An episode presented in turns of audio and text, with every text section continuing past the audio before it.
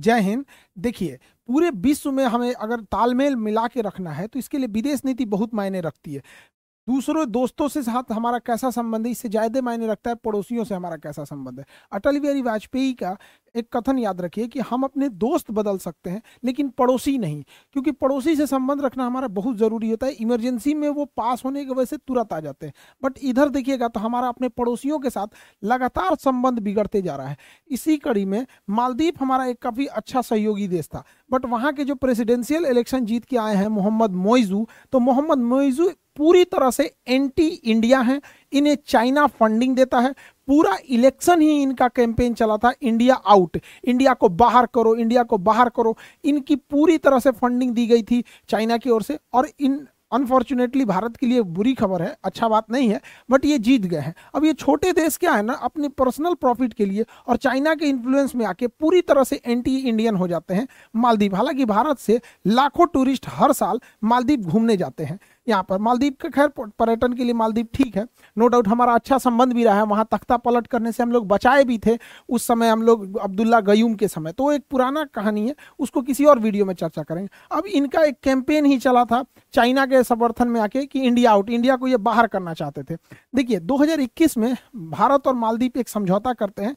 मालदीव का एक आइलैंड है उथुरु थिला फालू ये उटपटांग नाम है, उनके भाषा का नाम है। इस आइलैंड पर भारत मालदीव के लिए एक कोस्ट गार्ड स्टेशन बना रहा था एयरपोर्ट बनाया था और उनकी ट्रेनिंग के लिए यहाँ पर भारत ने अपने कुछ जहाज़ों को भेजा था और इसमें जयशंकर साहब भी थे और काफ़ी डेवलपमेंट को लेके ये आगे बढ़ गया था। और सिर्फ़ मालदीव, चूँकि यहाँ मेजर शिपिंग रूट पे है, यहाँ पे भारत का भी पकड़ बनाना ज़रूरी है यहाँ पे, इसी को क्रम में देखते हुए भारत ने मालदीव को एक पेट्रोल वेसल दिया कोस्ट गार्ड के लिए। और एक डार्नियर विमान दिया एयर सिविलेंस के लिए, छोटा है जहाज़ ही, पर कभी परफेक्ट जहाज़ है डॉर्नियर ये छोटे उड़ानों के लिए परफेक्ट है यहाँ पे। अटैक हेलीकॉप्टर दो ठो दिया प्रचंड यहाँ पर। इतना भारत ने दिया रनवे दिया, सब कुछ दिया यहाँ पे। बट इनको रख रखाव ट्रेनिंग के लिए भी तो कोई ज़रूरत है। तो पचहत्तर भारतीय जवान जो है, वहाँ पर मालदीप में है ताकि वो इन्हें ट्रेनिंग दे सके। अब इसी का बहाना लगा के मोहम्मद मोइजू पूरा प्रचार कर दिया कि भारत को बाहर करो, हम अपनी ज़मीन का यूज़ नहीं होने देंगे, ये भी नहीं होने देंगे, ये नहीं होने देंगे। अब भारत सरकार इसको समझ नहीं पाई यहाँ पर। हालाँकि हम लोग ये पचहत्तर लोग को रख के क्या होंगे उन्हीं को ट्रेनिंग दे रहे थे। लेकिन वो इस चुनाव में जीत गया कर हम बाहर करेंगे, इससे क्या है? भारत का मोराल गिरेगा। और चाइना और पाकिस्तान के लिए तो एक तो उनके लिए मोराल ऑफ़ होने की बात हो जाएगी। अब वो पक्का इन लोग को क्या करेगा? बाहर करेगा। जबकि खुद सोचिए, हम लोग तो मालदीव की भलाई कर रहे थे यहाँ पर। बट भारत को भी ना ऐसे सेंसिटिव इशू पे देखना चाहिए कि अगर ये चुनाव का मुद्दा बन रहा है, ये हमारे भी खुफिया एजेंट को ये पता होना चाहिए कि एक छोटा सा मैटर पचहत्तर लोग के लिए भारत का एक मुद्दा बना देगा। वापस बुला लो पचहत्तर को। भैया, ये जहाज़ हमने तुम्हें दिया है, नहीं चलाने आएगा। तुम समझो हेलीकॉप्टर तुम्हारा डूबेगा पानी है इसका जाएगा यहाँ पे। हम भलाई भी करो, नेकी कर, दरिया में डाल वाला हाल हो गया यहाँ पे। अब, ये जीत गया है, पूरे एंटी इंडियन सेंटीमेंट बना के रख देगा। और मालदीव का लोकेशन बहुत ज़बरदस्त है। मालदीव को अगर आप देखेंगे तो मेजर शिपिंग रूट पे है। सिंगापुर की भी पूरी जहाजें यहीं से जाएगी, वियतनाम की भी जाएगी, इंडोनेशिया की भी जाएगी हांगकॉन्ग का, चाइना का, यहाँ से ताइवान का मालदीव ये सॉरी फिलीपीन, जापान, सब इसी रूट से जाते हैं। तो चाइना इस रूट में दबदबा जानना चाहता था। अब यहाँ पे भारत की मौजूदगी चाइना को खलती थी। चाइना इस मामले में सफल होता दिख रहा है यहाँ पे। और चाइना की स्ट्रेटजी बड़ा तेज़ी से इंडियन ओशियन की ओर बढ़ी है। अगर आपको याद होगा पिछले साल तो चाइना का स्पाई जहाज़ था यांग विंग फाइव ये श्रीलंका की ओर बढ़ रहा था यहाँ पे। बीच में खबर आई थी कि श्रीलंका इसे डॉक करने नहीं देगा अपने हम्बन टोटा बंदरगाह पे, लेकिन फिर भी ये बढ़ता गया और भारत के लाख विरोध के बाद ये हम्बन टोटा बंदरगाह पे डॉक कर गया। चाइना की डेप ट्रेप नीति है, उसकी कर्ज की जाल की नीति को हम अगले वीडियो में समझा देंगे कि कैसे वो भारत को घेर रहा है। उसके अगले वीडियो में हम आपको ये समझा देंगे कि भारत उसका कैसे काउंटर कर रहा है। बट अभी वो हम्बन टोटा बंदरगाह को लीज पे ले चुका है यहाँ पर, और यहाँ उसने डॉक कर दिया यहाँ पे। लेकिन भारत की ये तो डिप्लोमेटिक हार हो जाती है यहाँ पे। तो हमारे पड़ोसी से संबंध देख रहे हैं।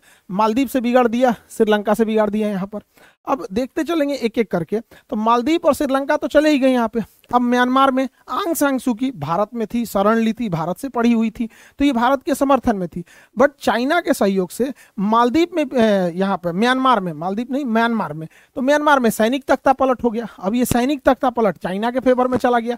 और हमारा यहाँ से जो लुक ईस्ट पॉलिसी थी इंडिया सिंगापुर हाईवे था, ये सब ठंडे बस्ते में चला गया, अब ये अशांति हो गई यहाँ पे तो एक और से मालदीव म्यांमार भी चला गया यहाँ पे। तो हमारे देखेंगे, लाइन से पड़ोसियों को देखेंगे तो डिस्टर्ब करके रखा हुआ है चाइना। यहाँ चाइना अपने नीति में कामयाब होते जा रहा है और भारत को भी एग्रेसिव पड़ोसी नीति को देखना होगा। और हमारी मीडिया को भी ये मुद्दे उठाने पड़ेंगे। खैर, हम अपनी मीडिया से क्या ही उम्मीद कर सकते हैं। उन लोग को ही पता रहे तब तो उठाएँगे लोग यहाँ पे। अब इधर देखिए, अब यहाँ पे अगर गौर करेंगे तो हमारा हमेशा से अच्छा दोस्त भूटान। भूटान के विदेश मंत्री चाइना जाते हैं। अब ये क्या हो रहा है कि चाइना क्या कर रहा है? भूटान के ऊपरी भाग पे कब्जा करने की धमकी दे रहा है। कह रहा है कि हम ये नहीं करेंगे, बदले में तुम डोकालाम हमको दे दो। अब ये डोकालाम का सेलेक्ट अगर सेटलमेंट कर लेते हैं तो भारत के लिए सरदर्द हो जाएगा डोकालाम यहाँ पे, क्योंकि एकदम पतला रास्ता है ये चिकन नेक यहाँ पे। हालाँकि इस चिकन नेक को भी काटने के लिए कई रास्ते यहाँ से बनाए जा रहे हैं बट वो अंडर प्रोसेस है, भारत का काम जानते ही थोड़ा सा स्लो हो जाता है।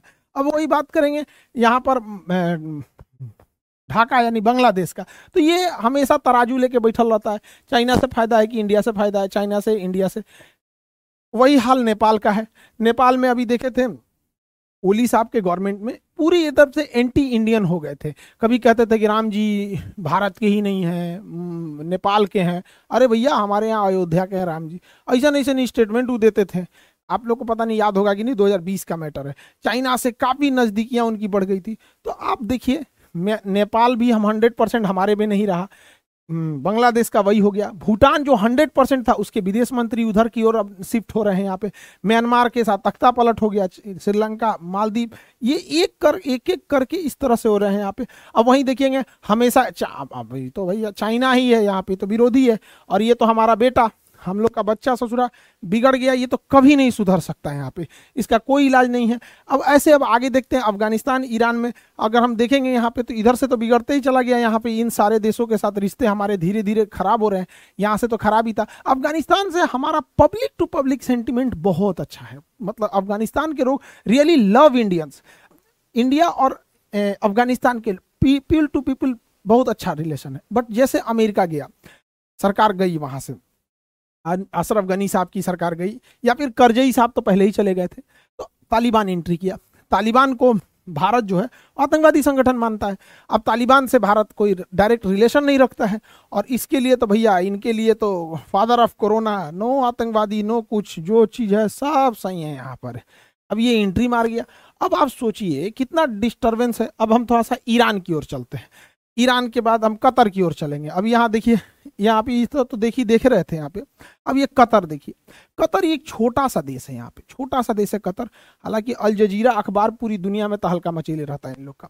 कतर हमारे आठ नेवी अफसर को जो रिटायर्ड हो चुके थे, उन्हें जासूसी के आरोप में फांसी की सजा सुना देता है। हालाँकि ये फांसी की सजा निचली अदालत की थी, इसकी ऊपरी अदालत में कंप्लेन की जाएगी, वहाँ पे सुना जाएगा यहाँ पे। बट भारत के तीनों लोग का एकदम मतलब विदेश मंत्री, रक्षा सलाहकार, प्रधानमंत्री पूरी तरह से लगे हुए हैं, क्योंकि अगर ये फांसी की सजा हो जाती है तो रिलेशन काफ़ी ख़राब हो जाएँगे। हालाँकि इसके चांसेस बहुत कम है, क्योंकि अपर कोर्ट में जाना होगा, फिर डिप्लोमेटिक चीज़ें आ जाती हैं उसमें। काफ़ी लंबा प्रोसेस हो जाता है बट ये सज़ा सुना देना ही अपने आप में एक बहुत मतलब रिलेशन के लिए अच्छा नहीं है यहाँ पर। इन लोग पे आरोप लगा कि कतर जो है, वो इटली से सबमरीन खरीद रहा था। अब उनके लिए यहाँ पे दाहरा कंपनी जो थी, उसने कुछ नेवी अफसर्स को हायर किया हुआ था, जो इंडियन नेवी से रिटायर्ड थे, यहाँ पे काम कर रहे थे, इन लोगों पे आरोप लगाया है। कतर ने आरोप लगाया है कि ये लोग इसकी डील की जानकारी इसराइल को दे दिए थे, और इसके ऊपर जो स्टील कोटिंग लगी थी, उसकी भी जानकारी दे रहे थे। इंडिया का कहना है कि ऐसा बात नहीं है, कतर का कहना है कि उनके पास प्रूफ है डिजिटल इसकी पूरी तरह से इंटरसेप्टिंग की गई थी, उनकी मेल टू मेल क्या बातें हुई थी, और कैसे कैसे, अब देखिए आगे क्या मैटर होता है। बट कतर और भारत के रिश्ते बहुत बेहतरीन है। ऐसा नहीं है कि हम लोग के रिश्ते दोनों दोनों एक दूसरे के लिए बहुत ज़्यादा ज़रूरी है। भारत मिडिल ईस्ट में तीसरा सबसे ज़्यादा अगर किसी को निर्यात करता है तो कतर को करता है। कतर में कुल जनसंख्या के 33 परसेंट तो भारतीय हैं वन थर्ड तो भारतीय ही रहते हैं कतर में। देखिए, हम दोनों की एक दूसरे पे डिपेंडेंसी है। अभी मीडिया में देख रहे थे तो कह रहे थे, कतर बर्बाद हो जाएगा। भैया, हम दोनों की डिपेंडेंसी है। देखिए, हमारा पचास परसेंट जो गैस है एलपीजी, एलएनजी और ये एलपीजी जो भी गैस आते हैं, पचास परसेंट के मामले में हम कतर पे डिपेंडेंट है। वहीं अगर कतर की बात करेंगे तो कतर का जितना वर्क फोर्स है, कतर में जितनी इंफ्रास्ट्रक्चर बनता है वर्क फोर्स है, उसमें सबसे ज़्यादा इंडियंस काम करते हैं। तो भैया, हमारे रिलेशन खराब होंगे तो हमारा गैस सप्लाई ठप होगा तो उसके यहाँ वर्क फोर्स कम हो जाएगा। दोनों के लिए ये घाटे की बात है। अच्छी बात नहीं है। हम दोनों, अगर वहाँ पे जो विदेशी काम करते हैं, वहाँ से वो छः सौ हज़ार करोड़, यानी सात सौ मिलियन डॉलर भारत में भेजते हैं। सात यहाँ पे छः हज़ार करोड़। तो जितने लोग विदेश में काम करते हैं आप सब लोगों को हाथ जोड़कर धन्यवाद देते हैं। आप सब सैल्यूट के लायक है कि आप भारत से बाहर अपने परिवार से दूर रहते हैं, बाल बच्चों से दूर रहते हैं, वहाँ काम करते हैं, वहाँ का खाना पानी पीते हैं, सब कुछ करते हैं वहाँ पे, बट वहाँ के बाद वहाँ मेहनत करके, खून पसीना से अपनी कमाई करके भारत को भेजते हैं और भारत की अर्थव्यवस्था में एक फॉरेन रिज़र्व एक बड़ी मात्रा में आता है, जिन्हें हम लोग नकार देते हैं या फिर हम लोग उतना इंपॉर्टेंस नहीं दे पाते हैं जितना हमारे उन भाइयों को मिलना चाहिए। तो जितने भी यूरोप में गल्फ कंट्री में, ज़्यादातर तो गल्फ कंट्री में है, या विदेश में काम करते हैं, चाहे वो अपर लेवल के हों टेक्निकल हो, या लेबर हो, सारे लोग सैल्यूटेबल पूरा देश आपका सम्मान करता है यहाँ पे। और भारत सरकार भी पूरी कोशिश करेगी कि आठ नौ सैनिकों को कैसे भी करके उनकी सजा को कम कराया जाए या फिर पूरी तरह माफ़ कराया जाए, जो भी अब कानूनी चीज़ें हैं डिप्लोमेटिक चीज़ें, ये देश के हायर अथॉरिटी ज़्यादा बेहतर ढंग से उसे समझेगी। अब हम ईरान को देखते हैं। अब आप गौर कर रहे हैं कि हमारे रिश्ते कैसे लाइन से बिगड़ते जा रहे हैं, बहुत उटपटांग होते जा रहा है यहाँ पर। अब देखिए यहाँ पर ईरान को देखते हैं। ईरान को अगर देखेंगे तो ईरान की मजबूरी क्या है? ईरान अमेरिका और इसराइल के एकदम रडार पे है यहाँ पर। ईरान परमाणु बम बनाना चाहता है। और इसराइल किसी कीमत पे इसे नहीं बनाने देना चाहता है पर। अगर ये इसराइल परमाणु बम बना लिया तो हिजबुल्ला या हमास को दे देगा, वो निपटा देंगे सब इसराइल को। इसलिए वो इनका परमाणु प्लांटे उड़ा देता है यहाँ पे अब देखिए ध्यान से यहाँ पे ईरान जो है, ये अपने सैंक्शन को बचने के लिए भी करता है। ईरान भारत से अच्छा रिलेशन रखता है। लेकिन भारत का उसी के साथ इसराइल से भी बहुत अच्छा दोस्ती है। अब ईरान कंफ्यूजन हो जाता है कि भारत को अगर ईरान और इसराइल में चुनना होगा तो भारत के लिए क्या है ना कि क्योंकि पेट्रोलियम तो हम कहीं से ले सकते हैं। चाबहार बंदरगाह भी लेना है तो भारत भी कंफ्यूज हो जाता है। इसलिए ईरान भी भारत को बैलेंस करने के लिए चाइना से भी दोस्ती बना के रखता है। तो ईरान भारत को ना बैलेंस में रखना चाहता है, वो एक तरफा नहीं जाना चाहता है। ईरान का रूस से भी अच्छा दोस्ती है, इसलिए भारत भी अच्छा दोस्त है। ईरान, चाइना भी है यहाँ पे तो ये बड़ा खोचपोच हो गया है यहाँ पे एक तरह का वो वाली मतलब घनिष्ठता वाली चीज़ों में कमी आ रही है। तो आप देखिए, भारत का ना अड़ोस पड़ोस में पता नहीं क्या होते जा रहा है यहाँ पे। नज़र उजर लग गया क्या भारत को यहाँ पे? तो इस पर अभी बहुत जल्दी करने की ज़रूरत है। यहाँ मालदीप आँख दिखा रहा है, श्रीलंका। जिसको देखिए, यहाँ पे क्या समझ रखा है यहाँ पे। तो थोड़ा सा रिलेशन गड़बड़ हो। गया हालाँकि इंटरनेशनल रिलेशन में है उतार चढ़ाव आते रहता है। यहाँ पर ईरान के साथ ये है कि भारत का रिश्ते, भारत के रिश्ते इसराइल से बेहतर हैं, इसलिए ईरान को भी पूरी तरह भारत को, आप समझते हैं कि इन दोनों का एकदम कट्टर दुश्मनी है और हम लोग का एकदम दोस्ती है। तो थोड़ा सा बैलेंस करना ईरान के लिए भी बड़ा मुश्किल हो जाता है। वहीं अगर इसराइल को देख लेंगे तो भाई दोनों में हमास और इसराइल में ये हमास वाला पाँच हज़ार छः हज़ार रॉकेट मार दिया सब। वहाँ पे ये नहीं देखा सब, महिला है, बच्चा है, बूढ़ा है, धड़धड़ा के मार दिया। अब ई भाई साहब मारना चालू किए हैं, पूरा गाजा समेट दिए हैं भाई। तो भाई देखिए, ना इन लोग को स्टार्ट करना चाहिए और इन लोग को भी भाई साहब, थोड़ा छोटे बच्चे और महिला दोनों ओर से ध्यान देने की ज़रूरत है। अब क्या कहिएगा, इन लोग को आपस में लड़ाई उड़ाई करता है यहाँ पे। अब देखिए इसराइल और इसराइल के समर्थकों का कहना है कि इसराइल की भाषा बोलो, और हमास और फिलिस्तीन के समर्थनों का कहना है कि उनकी भाषा बोलो। भाई, हम लोग की देश का प्रॉफिट एंड लॉस भाड़ में जाए। हमारे देश के लिए क्या सही है, क्या नहीं, ये मायने नहीं रखता है। भाई, हम लोग वही काम कर सकते हैं जो विदेश नीतियाँ जिसके हिसाब से फिट हो यहाँ पर। तो हम लोग को उसी हिसाब से देखना है। अब जैसे यहाँ पर, पहले तो फिलिस्तीन वाला एरिया का तो देखते हैं इसराइल वगैरह। हालाँकि ये एक अलग टॉपिक का विषय है इसराइल फिलिस्तीन क्या हुआ था? ये 1946 का नक्शा है, पूरा फिलिस्तीन था। थोड़े मोड़े एरिया में यहूदी आके बसना चालू किए थे, जर्मनी से जब वहाँ से हिटलर मारा था यहाँ पर। उन्नीस सौ सैंतालीस में फिलिस्तीन के लोगों का कहना है। पहले हम लोग फिलिस्तीन के लोगों का सुन लेते हैं, फिर इसराइल का क्या कहना है उसको समझ जाते हैं। चलिए अब ध्यान से, पहले फिलिस्तीन का, फिर इसराइल का देख लेते हैं। उन्नीस सौ सैंतालीस में ये व्हाइट वाला एरिया जो है, वो इसराइल को मिल जाता है और ये ग्रीन वाला फिलिस्तीन को मिल जाता है। फिलिस्तीन ने कहा, हमारा विभाजन नहीं हो सकता है। हम मानते हैं फिलिस्तीन वाले, आपको लगा होगा आपका विभाजन नहीं हो सकता ये याद रखिए उन्नीस सौ सैंतालीस, हमारा भी विभाजन उसी समय हुआ था। तो हमें भी तकलीफ़ हुआ था। जिस तरह से इसराइल जिस तरह से अगर फिलिस्तीन को बांटना गलत है तो भारत को भी बांटना गलत है। फिलिस्तीन को भी अंग्रेज़ों ने बांटा था। भारत को भी अंग्रेज़ों ने बांटा था। अगर अंग्रेज़ नहीं बांटे रहते तो फिलिस्तीन इतना बड़ा होता। हमें भी नहीं बांटे रहते, हम भी इतना बड़ा रहते। पाकिस्तान हमारा रहता, अफ़गानिस्तान हमारा रहता, म्यांमार हमारा रहता, बांग्लादेश हमारा रहता। फिर हमें भी तकलीफ़ होता है।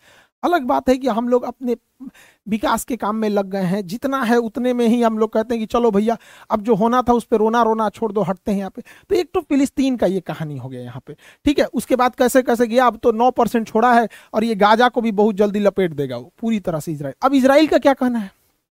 इसराइल का कहना है, दो हज़ार साल पहले हम यहीं रहते थे।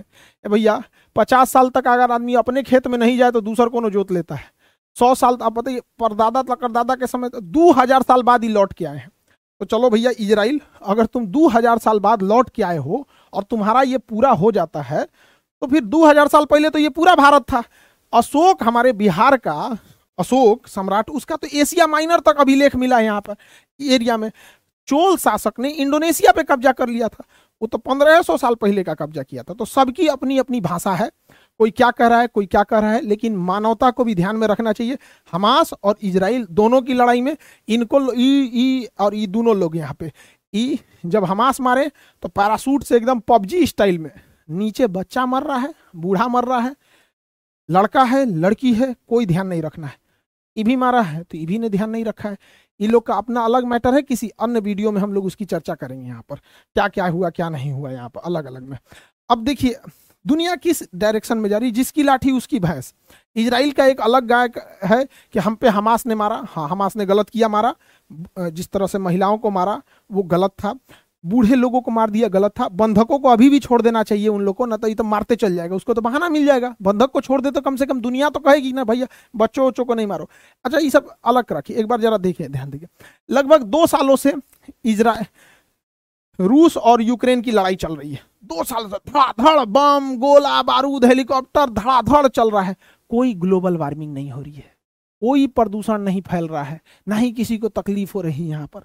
मार, धड़ाधड़ उधर से हमास मार रहा है। पाँच हज़ार रॉकेट। इसराइल के कितने लोग, दो ढाई सौ मतलब मासूम लोग, जो मतलब जो भी, जो अपराध भी नहीं किए थे, ना ही उनको किस एरिया का था, वो मर गए। दस हज़ार तक फिलिस्तीनी मर गए। पूरा तहस नहस हो गया गाजा यहाँ पर। कोई ग्लोबल वार्मिंग नहीं। ये धड़ाधड़, ये आयरन डोम तो उधर से गाजा से मिसाइल, कोई प्रदूषण नहीं है यहाँ पे। ना ही कोई ग्लोबल वार्मिंग वगैरह है। इस सबसे कोई प्रदूषण, ग्लोबल वार्मिंग नहीं हुआ यहाँ पर। इतना बम्बार्डमेंट हुआ, इतना दो साल से तबाही हुआ है, कोई ग्लोबल वार्मिंग नहीं हो रहा है। और हमारे यहाँ तो इनसे दिवाली में कुछ हो जाएगा, ग्लोबल वार्मिंग हो गया, ओजोन परत फट गया, ये हो गया, वो हो गया। अभी हमको देखिए, हम ये वाला बम कल फोड़ दिए, ये वाला मिर्चैया बम मुर्गा छाप अंटार्कटिका का सारा बर्फ़ पिघल गया। पूरा बर्फ़ ही पिघल गया अंटार्कटिका का।